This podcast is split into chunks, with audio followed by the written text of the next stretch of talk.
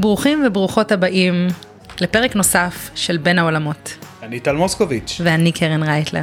מה קורה? מעניינים טל. הכל בסדר. יופי. אתה יודע על מה אנחנו מדברים היום?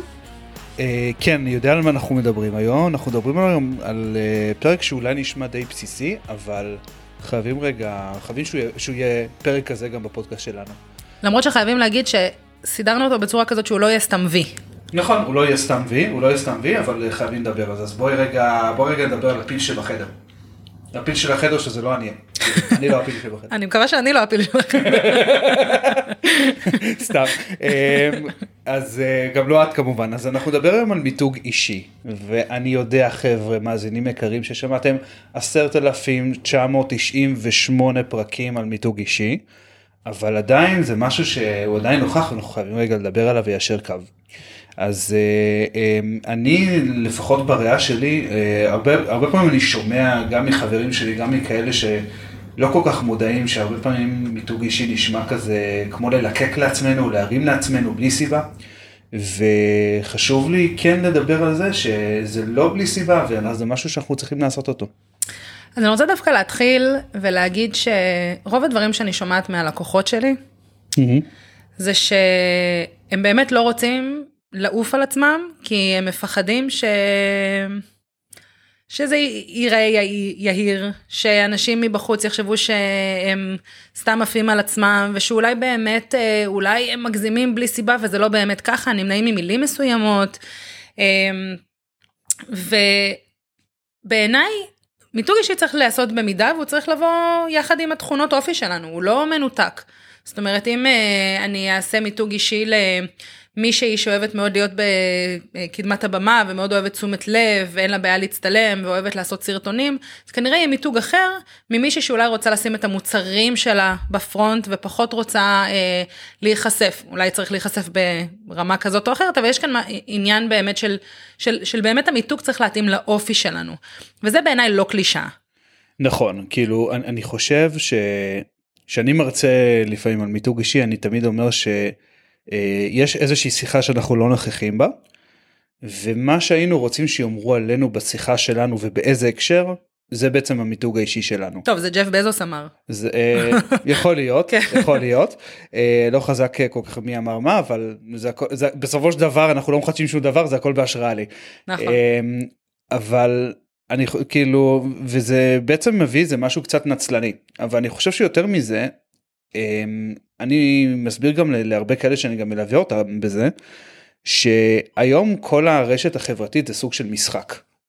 זה סוג של משחק שאנחנו משחקים, אוקיי? כי, כי חלק גדול מהאינטראקציה שלנו היא ברשתות החברתיות, אין מה לעשות. עכשיו, יש לנו, יש לנו את הבחירה אם לשחק את המשחק, ולהיות שותפים במשחק הזה, או לא. והבחירה היא שלנו, אבל גם אם אנחנו לא משחקים במשחק, אנחנו עדיין חלק ממנו, זאת אומרת שעדיין יש לנו איזשהו מיתוג, איזושהי דעה, שאולי אנחנו פחות שולטים בה, ויש לי דוגמה מעולה לזה. לפני שהתחלתי את כל הדרך שלי, אם הייתי מגגל, לפני נגיד חמש, שש שנים, אני לא יודע מה, טל מוסקוביץ' בגוגל, היית מגיעה לדברים לא נעימים, שעשה טל מוסקוביץ' אחר, שהוא לא אני, אבל, לא באמת, רציני, רציני לגמרי, משהו שקרה בשנות אלפיים המוקדמות, ועדיין יש קצת כתבות בוויינט על זה, וכל מיני כאלה, הוא גם ב-אלפיים וארבע עשרה השתחרר מהכלא. מה, אתה היית גוזל ב-אלפיים וקצת. והייתי גוזל, הייתי ממש גוזל, אני עדיין גוזל.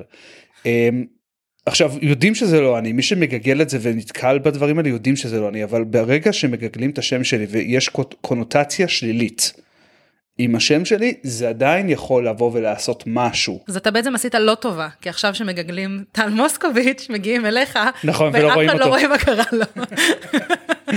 לגמרי, לגמרי. אז אף אחד, אז אולי קשה יותר למצוא אותו, אבל זה רק אומר שלפעמים הדברים הם לא בשליטה שלנו. אנחנו צריכים רגע לבוא ולעשות את הדברים האלה, ולספר את הסיפור שלנו, כי כנראה לכל אחד יש איזשהו סיפור, טוב או רע, שרוצים, ש, שמספרים עליו. אז אני רוצה לקחת את זה בעצם כמה צעדים אחורה, בסדר? Mm-hmm. כי מיתוג אישי זה, אתה יודע, זה איזושהי כותרת מאוד מאוד גדולה, היום כולם מדברים על מיתוג אישי, אבל לא בהכרח ברור מה זה אומר. והיכולת לייצר מיתוג אישי, זה כששומעים את השם שלך, מה חושבים שאתה עושה? אז כששומעים טל מוסקוביץ', אז חושבים על פודקאסטים באופן, באופן טבעי, כששומעים קרן רייטלר זה סטורי טלינג. אבל לפני זה, אני צריכה לבוא ולשאול את עצמי, לפני שאני מייצרת בכלל מיתוג אישי, זה מה אני רוצה שידעו עליי? כי אתה יודע, יש הרבה דברים שאני לא רוצה שידעו על קרן. המון דברים, שאם הם יצאו לאוויר העולם, וואלה, אני אוכל לראות הזויה. יש לי פרק לרפרר אליו, אפשר? ברור. בואי נגיד את זה ביחד. שלוש, ארבע, ו... פרק זוויות. נו, מה הולך איתך? מה? עבדנו על זה לפני, מה? לא עבדנו על זה לפני. אבל לא, אבל איך הכל מתחבר לפרק הזה, אה? ברור, כי זה הפרק אחד הטובים שהקלטנו. נכון. זה פרק שבע, למי שלא שמע. ובאמת, המקום הזה שאני רוצה לבחור בצורה מודעת, מה יבחרו עליי עכשיו, מה ישמעו עליי, מה יבינו עליי. עכשיו, כדי לעשות את זה, אני צריכה לשאול את עצמי, מה הכלים שיש לי? זאת אומרת, אתה אמרת קודם, לפני חמש שנים הייתי מגגל, ומגיע לטל מוסקוביץ' אחר. מדהים, אם אנחנו יודעים שרוב האנשים היום משתמשים במנוע חיפוש של גוגל, אנחנו ממש יכולים להשתמש או ביוטיוב, או ביוטיוב, או בגוגל, לטובתנו, כי זה אותו מנוע חיפוש בתכלס, ולבוא ולייצר כל מיני דברים שאנשים יגיעו אליהם. זאת אומרת, לי היה מאוד מאוד חשוב שכשיכתבו קרן רייטלר, יגיעו קודם כל לאתר שלי, ולא נניח לפרק שתיים שהקלטנו בסקילס, או פרק שלושים ושלוש, או שלושים ושש, שיט, אני לא זוכרת. שלושים וארבע ידעתי, אבל אני גם לא זוכרת. אבל כאילו, אני לא רוצה שיגיעו לשם.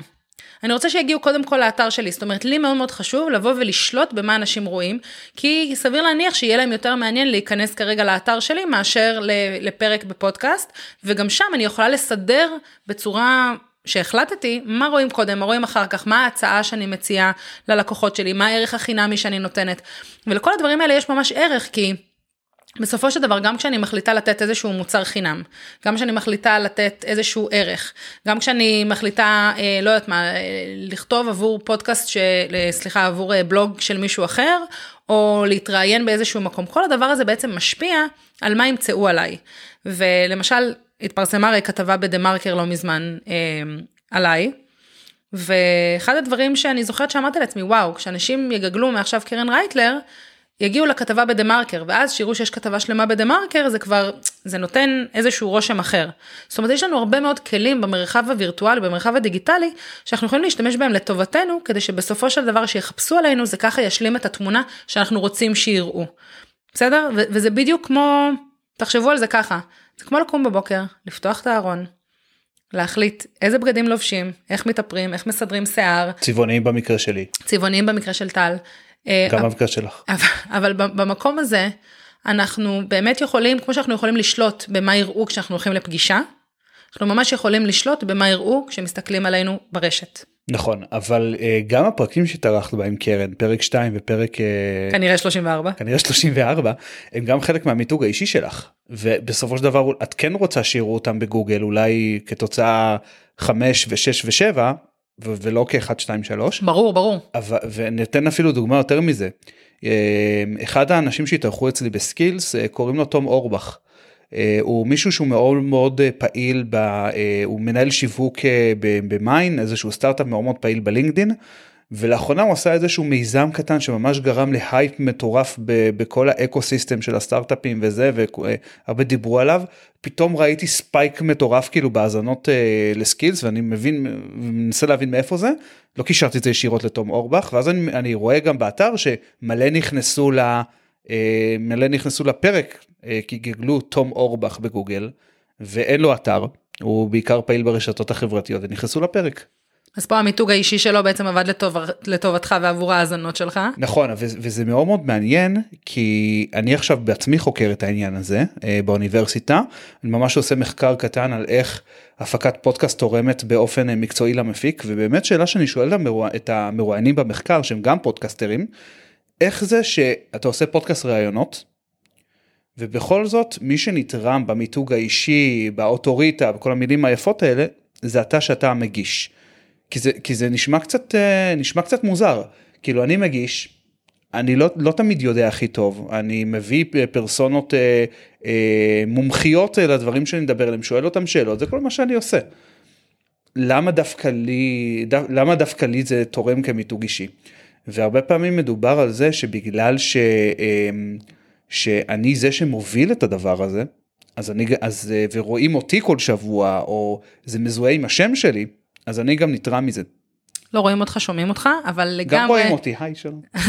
אבל לגמרי, תראה, אני חושבת, אגב, באופן אבסולוטי, שברגע שאנחנו לוקחים את המושכות, ומייצרים לנו איזושהי אוטוריטה, איזושהי פינה, בלוג, פודקאסט, מעבירים וובינר, ואנחנו מחליטים לתת מהידע שלנו לאנשים אחרים, זה באופן אוטומטי מושך אנשים שרוצים ללמוד, ואז אנחנו כמובן יוצרים קהל. אנחנו, אני אספר משהו שקרה לפני שנכנסנו להקליט את הפרק, טל ואני ירדנו לקנות מים, ופתאום מישהו עוצר את, את טל בחוץ, ומסתבר שזה בחור ששומע את הפודקאסט של טל, שעוקב אחריו, שיודע בדיוק מי הוא, וכשעלינו חזרה למעלה, אז הוא אמר לי, רק שתדעי שאני גם יודע מי את. ואני כזה, אוקיי, כי בחיים לא דיברתי עם הבן אדם הזה, אני לא יודעת מי זה, ואז הוא אמר, כן, אני עוד עוקב אחרייך, מהתקופה שהרצית בג'ולט, ואחר כך אני יודע שעשית ככה, ועשית ככה, ועשית ככה, ואני גם יודע מה את עושה היום, ו- וזה הפתיע אותי, כי אני לא... תמיד מכיר... מפתיע, זה, אנחנו לא, זה כאילו, צריך גם להגיד שאנחנו לא רגילים לדבר הזה, נכון. זה, לא, זה גם לא קורה כל יום. זה לא קורה כל יום, אבל, אבל עובדה שזה קורה, mm-hmm.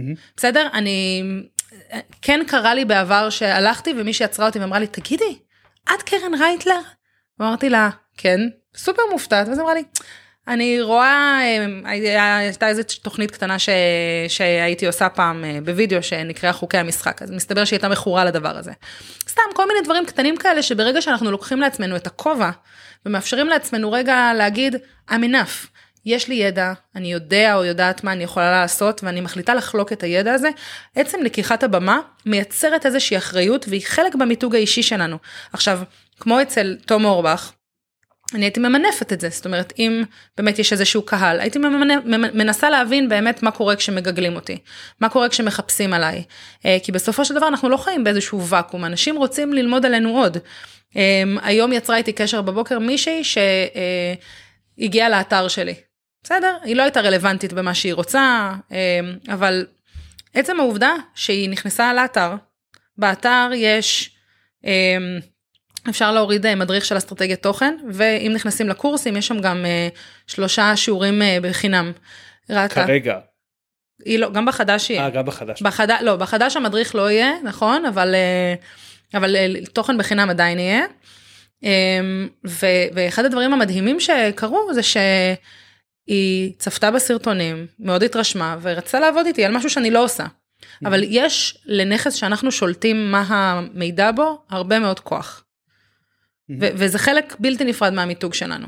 אבל, אבל כן צריך, אתם יודעים, לבוא ולשאול מה אני רוצה להראות, מהם הערכים שלי, מה אני רוצה שיבינו עליי, מהם הדברים שחשובים לי, איזה צבעוניות אני בוחרת. אתה יודע, כי מיתוג אישי לא בהכרח מלווה גם במיתוג של לוגו וצבעים ודברים, אבל זה עוזר.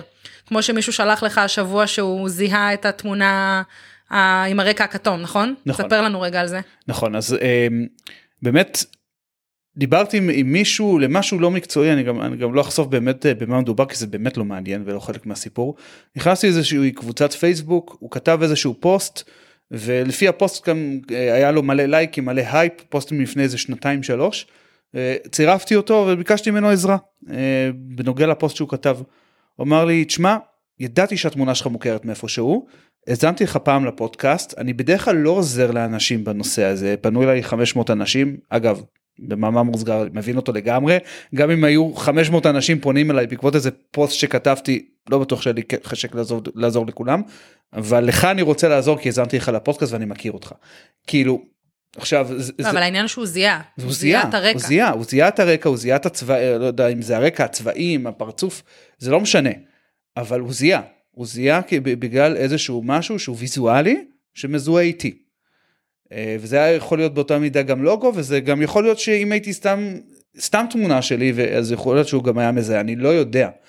אבל העניין זה שגם מיתוג אישי יכול לבוא ולתפוס אותנו, גם במקומות שהם לא מקצועיים.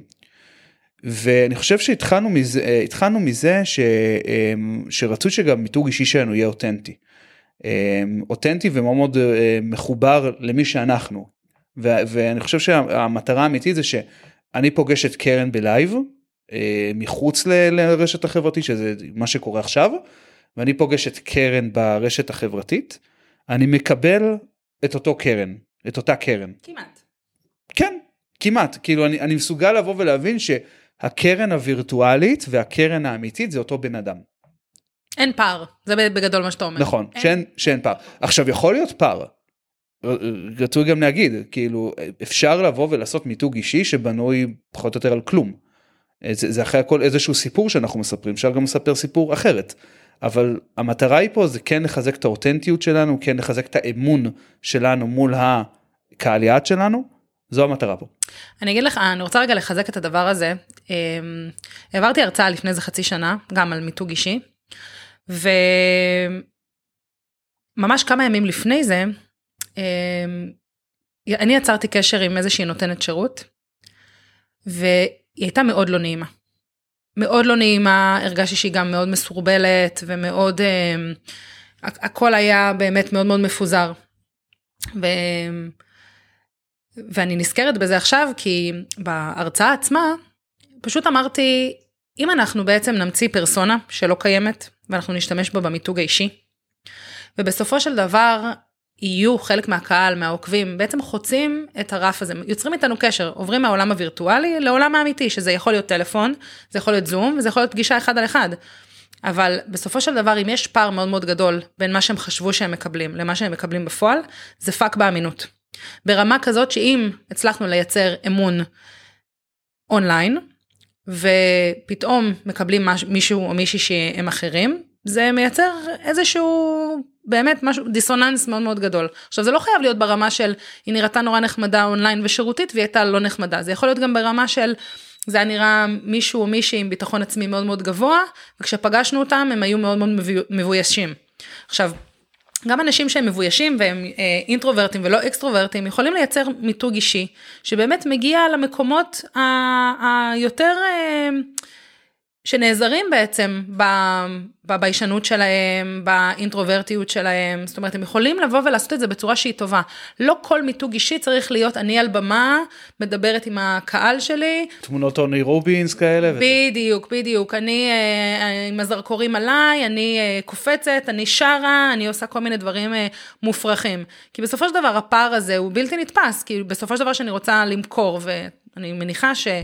רובנו רוצים בעצם בסופו של דבר למכור משהו, בין אם זה אפילו להתקבל לעבודה, שזה למכור את עצמנו, ובין אם זה למכור מוצר או שירות, אנחנו בעצם מתחילים את תהליך המחירה שלנו אונליין, וברגע שיש פער בין מה שמקבלים אונליין למה שמקבלים אופליין, העלילה מסתבכת.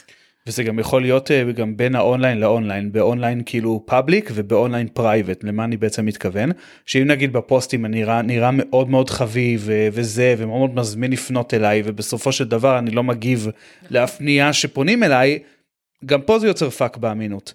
ואגב, כל הפרקים שדיברנו קצת לפני הפרק הזה, שזה העניין של איך האתר שלנו נראה, חוויית משתמש, מסע לקוח בתוך הרשת החברתית, זה, זה מאוד מאוד... קשור ואפילו בונה את המיתוג האישי שלנו, זה, זה מחזק את הדמות שלנו, אז רצוי גם, גם להתייחס, להתייחס את זה פה. עכשיו אני חוזר טיפה על זה, אמרנו שכאילו דיברנו כן על אותנטיות ועל זה שאנחנו רוצים להיות אמינים, אני חושב שאי אפשר, אי אפשר להגיע באמת לאותנטיות אם לא לאפשר לעצמנו להיות פגיעים. אחרי הכל, למה הרבה פעמים אנשים לא אוהבים מיתוג אישי? כי כשמסתכלים ברשתות חברתיות, לינקדין מאוד מאוד מראה את זה, אינסטגרם לפעמים מראה את זה, הכל נראה פיין, הכל נראה, אנחנו, אנחנו בתאורה הכי טובה, אנחנו בנוף הכי יפה, אנחנו בדיוק פה במקרה, ואנחנו מצלמים עכשיו וידאו לקהל הגדול והיפה שלנו, עם פיור ערך והכל מדהים. ובלינקדין הרבה פוסטים, ככה צריך לבוא ולהגיד את זה גם, ובאינסטגרם הרבה פעמים אנחנו רואים את זה, והכל פיין. אבל... אנחנו כולנו יודעים שמאחורי כל מותג כזה יש גם בן אדם. לפעמים אנחנו צריכים כן לבוא ולהראות שאנחנו בני אדם, ולא איזה רובוטים מוצלחים וכאלה, כי כל ההצלחה הזו לפעמים גם קצת מרחיקה. אז באמת צריך גם להבין שאנחנו יכולים לחלוק משהו פגיע מהעולם האישי שלנו, שהוא לא קשור לעבודה, והאמיצים שבינינו יחלקו גם דברים שהם לא מושלמים בעשייה המקצועית שלהם. למה אני מתכוונת? שבוע שעבר פרסמתי שכואב לי הגב, מין פוסט קורע לב כזה עם תמונה שלי בוכה, תוך שעתיים היה לזה מאתיים לייקים ו-מאתיים אה, תגובות, ועשרות אנשים שפנו אליי בפרטים, המלצות למטפלים, והמלצות למה לעשות, ו- ומילים חמות, וזה, אתה יודע, זה לא יתרום לי ברמה המקצועית, חוץ מזה שאתה יודע, אה, יודעים שכואב לי. ואנשים באמת הם יצורים אמפתיים והם מזדהו עם זה.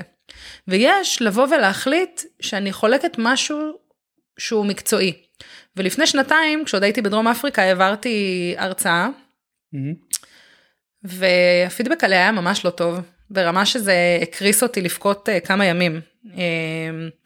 ואתה יודע, יכלתי להיות עם האלבון הזה, ועם המקום הזה שוואי, יש לי, הייתה לי הרצאה לא טובה, אסור שאף אחד ידע, אוי ואבוי, מה אני עושה?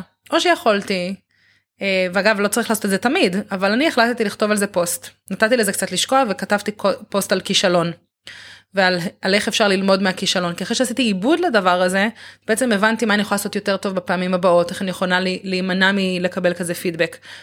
כמובן, שאתה יודע, כשהרגשתי נוח לחלוק את זה, כי באותה תקופה העברתי המון וובינרים והרצאות, ואנשים מאוד אהבו את ההרצאות שלי, אז הרגשתי בטוחה במקום שלי כמרצה, כדי לבוא ולהגיד, הנה, זה לא תמיד מושלם. זה, זה ברור שזה, אתה יודע, אם היה לי חוסר ביטחון מאוד מאוד גדול באופן שבו אני מרצה, אולי היה לי קשה לחלוק את זה. אבל דווקא הדבר הזה, יצר פתאום חיבור מאוד מאוד גדול במי שעוקב אחריי. גם זה פוסט שגם התפוצץ, היו לו, אני כבר לא זוכרת, אבל היו על זה איזה ארבע מאות לייקים, היו על זה מאות תגובות, כאילו אנשים ממש היו אינגייג'ינג לדבר הזה. אחלה של פוסט. וכן, ופנו אליי בפרטי אנשים שקרה להם דברים לא טובים, קיבלו פידבקים לא טובים, הם נכשלו במשהו, הם הבטיחו איזושהי הבטחה ללקוח וזה לא, לא קרה. כל מיני תחושות כישלון גדולות, ופתאום מצאתי את עצמי נותנת להם כלים להתמודד עם הדבר הזה, שזה משהו ש... אתה יודע, זה לא, בעשייה המקצועית שלי, זה לא מה שאני עושה. אבל החיבור הרגשי והאמון שנוצר בעקבות הדבר הזה, הוא בעיניי מאוד מאוד חשוב. ו... ו... שאנחנו מנסים להיות ביונסה, שאתה יודע, מיליונים של אנשים עוקבים אחריה, והיא לא עוקבת אחריה, אף אחד, יש לה אפס אנשים שהיא עוקבת אחריו, כן, באינסטגרם, וכל תמונה מלוטשת ונראית, נראית וואו, בסדר, she's ביונסה, אבל אני לא הולכת לקנות ממנה משהו באופן אישי. כשאני רוצה לקנות ממנה משהו באופן אישי, אני רוצה דווקא אנשים שלא נראים לי מושלמים, כי אנשים שהם לא מושלמים, בדרך כלל אנחנו מרגישים שהם יגידו לנו את האמת.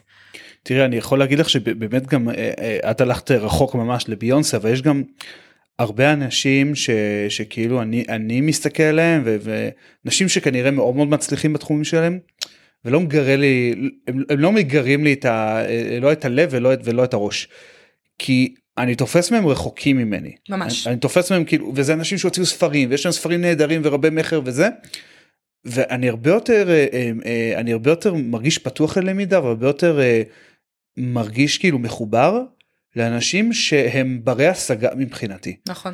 אני יכול גם להגיד לך פידבק שקיבלתי מאיזושהי מאזינה בסקילס.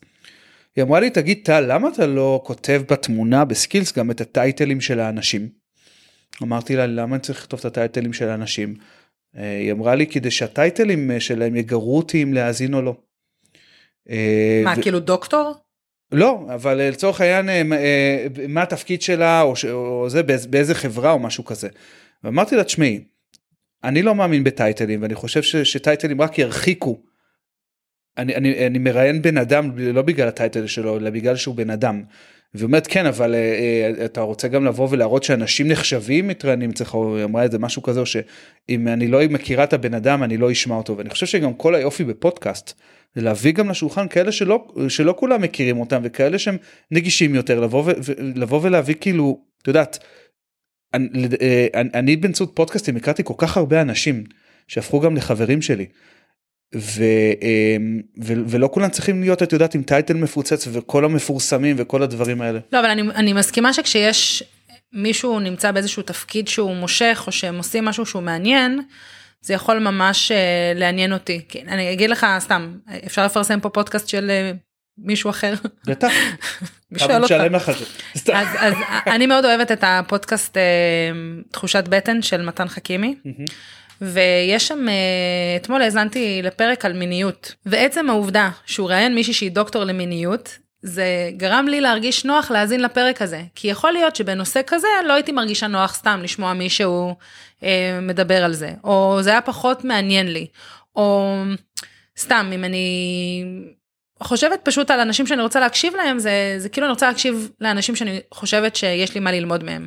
ופה באמת נכנס למקום של מיתוג אישי, למצוא את מה אנחנו עושים ולשדר את זה לעולם, כי יכול להיות שאם אנחנו נעשה עבודה שהיא טובה, מה זה יכול להיות? אנחנו נעשה עבודה טובה, אנחנו נפרסם ברשתות, אנחנו אה, נדאג שיהיה לנו אתר כמו שצריך, אנחנו נבין איך מחפשים אותנו ואת העשייה שלנו. אנחנו ממש יכולים לשלוט במה אנשים אחרים חושבים. לגמרי. ואני אגיד לך גם מה עניתי לה בהקשר הזה. קודם כל, זה מאוד מאוד תלוי בפודקאסט. יכול להיות שלתחושת בטן וספציפית לפרק הזה על מיניות, מתאים שהוא יציין שזה דוקטורית למיניות. אני לא חושב שבפודקאסט שנדבר על מיומנויות, שזה משהו שהוא מאוד מאוד כללי, מאוד מאוד רלוונטי הטייטל. עכשיו, דבר שני, אם כבר מדברים על מיתוג אישי, אני מאמין היום, שאחרי שאני שנתיים מוביל את הפודקאסט, אנשים מאמינים בזה, שאני כטל, בעצם זה שאני מביא את האיש הזה לפודקאסט, הוא כבר שווה להאזין לו. יכול להיות. וזה מה ש... וזה חלק מהמיתוג שלך כ-lifelong learner. זה חלק מהמיתוג שלי, נכון? זה חלק מהמיתוג שלי כ-lifelong learner, וזה גם מה שעניתי לה. אני לא רוצה שתקשיבי לפרק בגלל הטייטל. אני רוצה שתקשיבי לו בגלל שאת מאמינה שהוא ייתן אחרך. וזה שני דבר... וזה יכול להתחבר, אבל זה יכול גם לא. אוקיי. אז אני בעצם רוצה למי ש... מקשיב לנו, בעצם לבוא ולהגיד כמה דברים, מין איזה סוג של to-do list, שאני חושבת שהוא חשוב שכולנו נחשוב עליו במונחים של מיתוג אישי. זה קודם כל להבין עבור מה אנחנו ממתגים את עצמנו. האם אנחנו מחפשים עבודה, האם אנחנו עצמאים, האם אנחנו מחפשים שיתופי פעולה, האם אנחנו מחפשים משקיעים. זאת אומרת, יכול להיות הרבה מאוד דברים שבשבילם כדאי לנו לבוא ולהשקיע במיתוג שלנו. עכשיו, הדבר השני שצריך ממש לחשוב זה... זה, זה להבין, לא רק לחשוב, שמיתוג הוא לא משהו שאני קמה בבוקר עושה אותו וזהו. מיתוג זה משהו שהוא מתמשך. זאת אומרת, אפשר לבנות את המיתוג לאורך הרבה מאוד זמן, ואפשר גם לעשות בו איזשהו פיבוט בקטנה. זאת אומרת, לבוא ולעשות איזשהו חידוד. זה, זה ככה שיהיה ברור. או פיבוט גם לגמרי. או פיבוט גם לגמרי, לגמרי. לגמרי, לגמרי. לגמרי, לגמרי.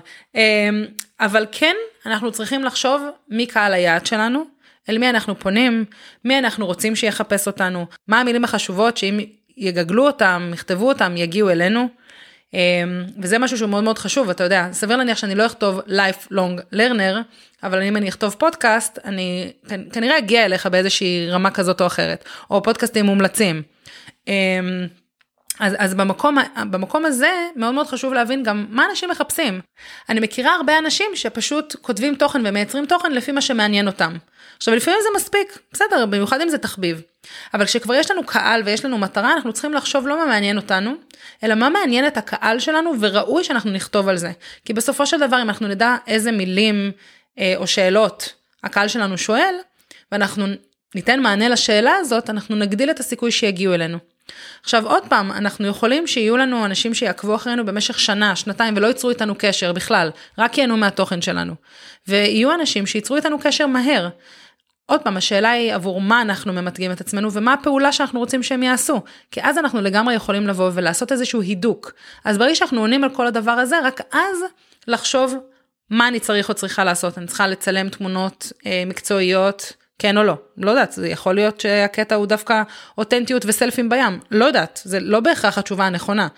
האם אני אה, מייצרת משהו שקשור לוידאו, כי העסק שלי הוא בוידאו, או אני רוצה, מרגישה שאני זורחת בוידאו, וזה חלק ממה שאני עושה. אה, למשל, ניס דיילי, שבעצם התחיל ועשה פשוט סרטון של דקה, כל יום. כל יום. כל יום, עד היום. אה, ו, ובעצם הוא התחיל משם. בסדר, זה לא צריך גם, גם, גם וגם. אנחנו צריכים לשאול את עצמנו מה מעניין, ובסופו של דבר אחר כך להבין איזה נכסים דיגיטליים אני צריכה.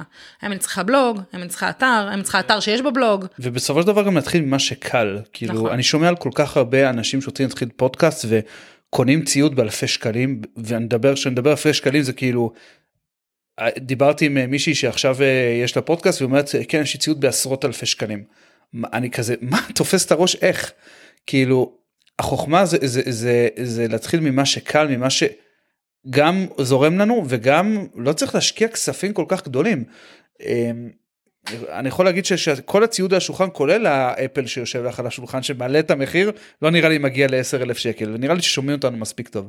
האפל שלי עלה חמש עשרה. אוי, שיט. אוי, תביני כמה לא חובר למחירים של אפל. אז להוריד רגע את האפל שקל בשולחן, אין פה ציוד שעולה חמשת אלפים שקל אפילו, בסדר? האייפון פה, שאתה מסתכל עליו, על שישת אלפים שקל. אז בלי הציודי אפל אפשר לחיות, ואפשר לעשות את זה. אל תקנו אפל, סתם, לא. יש לנו פרק על זה. יש לנו פרק על אפל, זה מצחיק, מצחיק, בסדר, אז בפרק הזה נרד על אפל, ואז נרים להם. בסדר. לגמרי. אז חוץ מהמוצרים של אפל, אין פה מוצרי פודקאסט בלמעלה מ-עשרת אלפים שקל. לגמרי, ו... לכן זה זמין, זה פשוט, ואני חושב שככל שעובר הזמן, הרבה יותר קל לבוא, ו... לבוא ו... ולעשות את זה. יש הרבה יותר, זה גם הרבה יותר לגיטימי. טיק טוק, בסופו של דבר, כמה? מזה שעכשיו אני פותח רגע פלאפון וצלם וידאו. מיידי, זמין, יש, ויש אנשים שעושים, הולכים ממש לסוכנות לטיק טוק, ומצלמים וידאוים באלפי, בעשרות אלפי שקלים.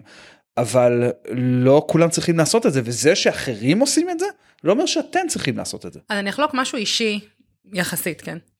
אבל בתחילת הדרך, שהמצלמות של אפל עדיין לא היו מדהימות בטלפונים, זאת אומרת, לפני חמש שנים, אני חושבת שהיה לי אייפון שש או שבע, ו... ו... ובאמת הלכתי וקניתי קנון די שבעים, עם שתי, שתי עדשות, והתחלתי להקליט סרטונים איתה. ובסופו של דבר זה היה נורא מסורבל, כי צריך בעצם לקחת את ה-אס די קארד, להוריד ממנו את החומר, שים את זה על המחשב, להעביר את זה לעריכה, זה היה מאוד מאוד כבד, זאת אומרת, היה כאן, הייתה כאן איזושהי התעסקות מאוד מאוד קשה, ואחרי שניסיתי את זה כמה פעמים, גם הבנתי פתאום שלא שומעים טוב, הסאונד היה ממש גרוע, לא השתמשתי במיקרו, לא ידעתי, בסדר, לפני חמש שנים לא היה לי את הידע שיש לי היום. ואז הלכתי וקניתי מיקרופון, שהמיקרופון בסופו של דבר לא התחבר בכלל למצלמה, ואז קניתי מין משהו פלאפי כזה, שקוראים לו משהו קט, דד קט, וגם לא שמעו את זה מדהים, זאת אומרת, עברתי איזשהו תהליך, וממש לפני כמה ימים הלכנו לאיפה שאנחנו מאחסנים את הציוד שלנו, לקחת משם כל מיני דברים, ופשוט אמרתי לאלכס, בוא נמכור את המצלמה הזאת, כאילו השתמשנו בה פעמיים. הלכתי וקניתי מצלמה באלפי שקלים, עם עדשות, שכל עדשה עולה שלושת אלפים ארבעת אלפים שקל, ו- ובסופו של דבר לא השתמשתי בה, ובסופו של דבר, במה אני משתמשת היום? סבבה, אז האייפון שלי יחסית יקר, אבל הוא גם טלפון, אבל אני משתמשת ב- באייפון שלי, לצלם את כל הסרטונים שלי, ויש לי מיקרופון דש, אה, שעלה תשע מאות שקל, אה, אבל הוא, הוא לשני אנשים, זאת אומרת, אני יכולה גם לראיין אנשים, אני יכולה גם להחליף באמצע, אם נגמרת לי הסוללה, וזה באיכות ממש ממש טובה, אפשר למצוא פתרונות, שהם יחסית זולים, ולא צריך לרוץ, ו... כי יש קטע כזה, במיוחד במיתוג אישי, שאנשים באים ואומרים, אני רוצה הכי טוב, אני רוצה להיות הכי מקצועית, אני רוצה שיסתכלו עליי, אבל רגע, רגע, לא לרתום את העגלה לפני הסוסים, למרות שלהשתמש בסוסים ככלי תחבורה, זה לא, אה, לא מוסרי, אבל חכו רגע, אנחנו רוצים, קודם כל, לעשות מה שנוח, מה שקל, לצבור את הניסיון, ולהבין מה מתאים. לגמרי. אני, אני ממש איתך, ואולי לא, לא לרתום את העגלה לפני הסוסים, ולא לרתום את העגלה לפני האייפון. סתם, אני ממש צוחק. אני חושב ש... רגע, אני העגלה? ממש לא, קרן, ממש לא. הרי לא, כשנכנסנו לפה, כשנכנסנו לפה, אני רק רוצה להגיד, אנחנו מקיטים רגע בבית אריאלה, ויש שלט כזה, כזה של מעבר, שכתוב פה הכניסה לעגלות בלבד. אז אני אמרתי, אני אמרתי, וואו, זה מרגיש לי לא נעים להיכנס בשלט הזה, כי אני עגלה. אז זה סתם מצחיק. אני חושב... שלגבי מיתוג אישי יש שני דברים שאנחנו צריכים להתאמן עליהם. שני דברים. אחד זה העניין של ספיגה, והדבר השני זה עניין של שחרור. עכשיו, למה אני בעצם מדבר?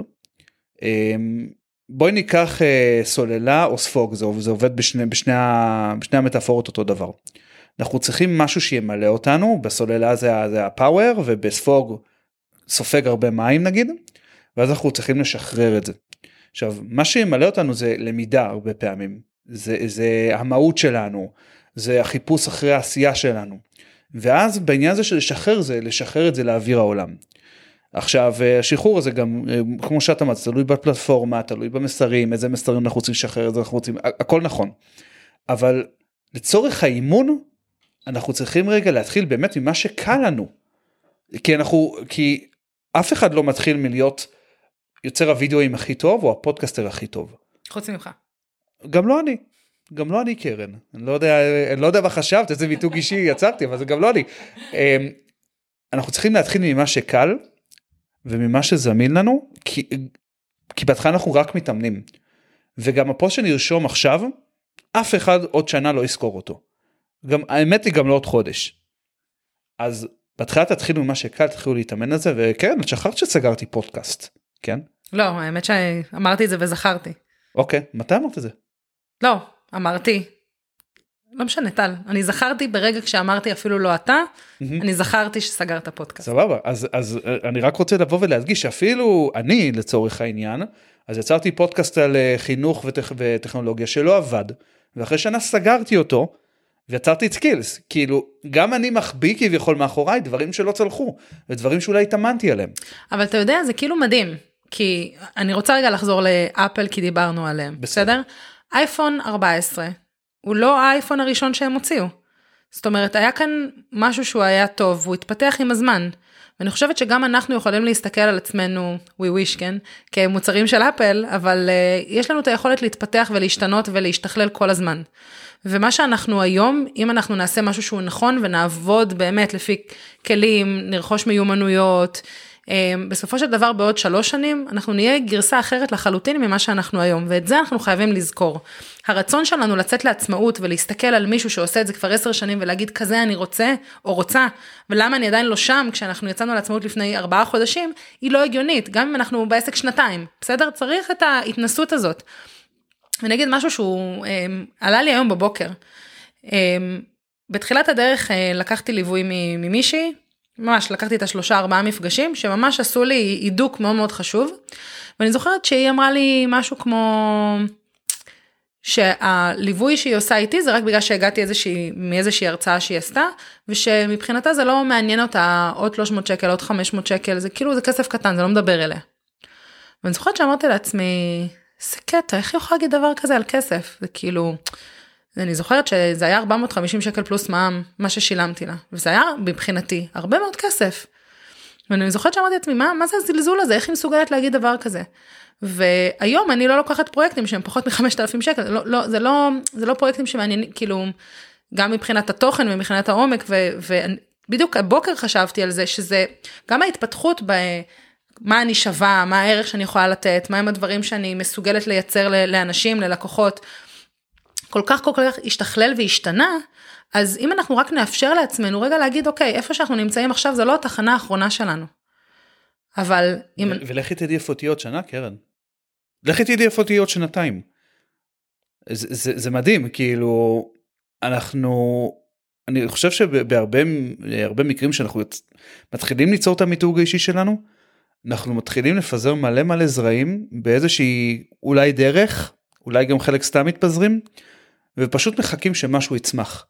מחכים להזדמנויות שיתפסו אותנו. אני, שאני יצרתי, יצרתי את הפודקאסט שלי, לא ידעתי שהוא יסדר לי שתי תפקידים בצבא בכלל, כאילו מה הקשר, לא ידעתי איזה אנשים אני אכיר, לא ידעתי שאני יושב פה איתך, כאילו, הרבה הזדמנויות, לא ידעתי לצפות אותה מראש, ו- וזה, כל פעם שאנחנו יוצרים משהו חדש, זה כזה, אנחנו לא יודעים מה יקרה עוד שנה, עוד שנתיים, אז חשוב שניצור איזשהו בסיס חדש של לשחרר, ולהיות אמיתיים, כדי שאחרי זה נבוא ונסתכל אחורה, וברור ש- ש- שהרבה פעמים אנחנו לא אוהבים את הדברים שיצרנו לפני שנתיים, אבל לפחות נגיד, וואו, איך התפתחנו, איזה יופי אנחנו נראים עכשיו. זה כמו להסתכל על תמונות שלך מגיל שש עשרה, ולהגיד, מה זה, מה עשיתי לגבות שלי? זה נכון, זה כאילו, אתה מסתכל על דברים שאתה, באמת, עשיתי לפני ארבע שנים, ואני אומרת לעצמי, וואו, כאילו לא מאמינה שאנשים קנו את זה, ברמה הזאת, אבל זה לא אומר שזה לא היה טוב, זה פשוט היה טוב לתקופה של אז. והסטנדרט וה, והרמה של מה שאני עושה מתפתח, אצל כולנו, והראייה שלנו מתחדדת. אני רוצה שנסכם. נסכם? בוא, בוא נסכם. נסכם? אז דיברנו בעיקר כאילו, כן על ההתקדמות וכן על ההשתפרות שלנו, אבל אני חושב שהמסר שצריך להגיע לכולם, א' תשלטו בנרטיב שלכם, ברשתות החברתיות, כי יש עליכם נרטיב. אוקיי? יש עלינו נרטיב. אנחנו לא נשלוט בו ולא נזין אותו בערכים שחשובים לנו, עלולים לספר לנו סיפורים שהם לא שלנו, או סיפורים של טל מוסקוביץ' אחר שהוא לא אני. אוקיי? עכשיו, דבר השני זה באמת להתחיל מאיפה שקל, ולאט לאט לעלות את הרמה, לאט לאט תשתפר, וזה ריצה למרחקים מאוד ארוכים, שאנחנו לא תמיד יודעים לאן אנחנו רצים, לא תמיד אנחנו רואים את המטרה, אבל אנחנו מאמינים בדרך שלנו, אנחנו מאמינים בעצמנו, ואנחנו פשוט רצים איתנו. מדהים. אז תודה רבה לכל מי שהצטרף והצטרפה אלינו והקשבתם לנו. אנחנו כמובן זמינים ונשמח לשמוע את ההערות שלכם, את התגובות שלכם. האמת שכל פעם שאנחנו מקבלים איזושהי הודעה ממישהו שהאזין או האזינה לנו, אז טל ואני כזה שולחים אחד לשנייה, ומנתחים את זה, ומנסים להבין בעצם איך אנחנו יכולים לקחת את מה שנאמר, ומה שאהבו, ולהכניס את זה לתוך הפודקאסטים שלנו, אז ממש ממש תודה לכם, וזהו, אנחנו נתראה בפרק הבא. נתראה בפרק הבא? אני הייתי קרן רייטלר. אני הייתי טל מוסקוביץ', והייתם על בין העולמות. ביי.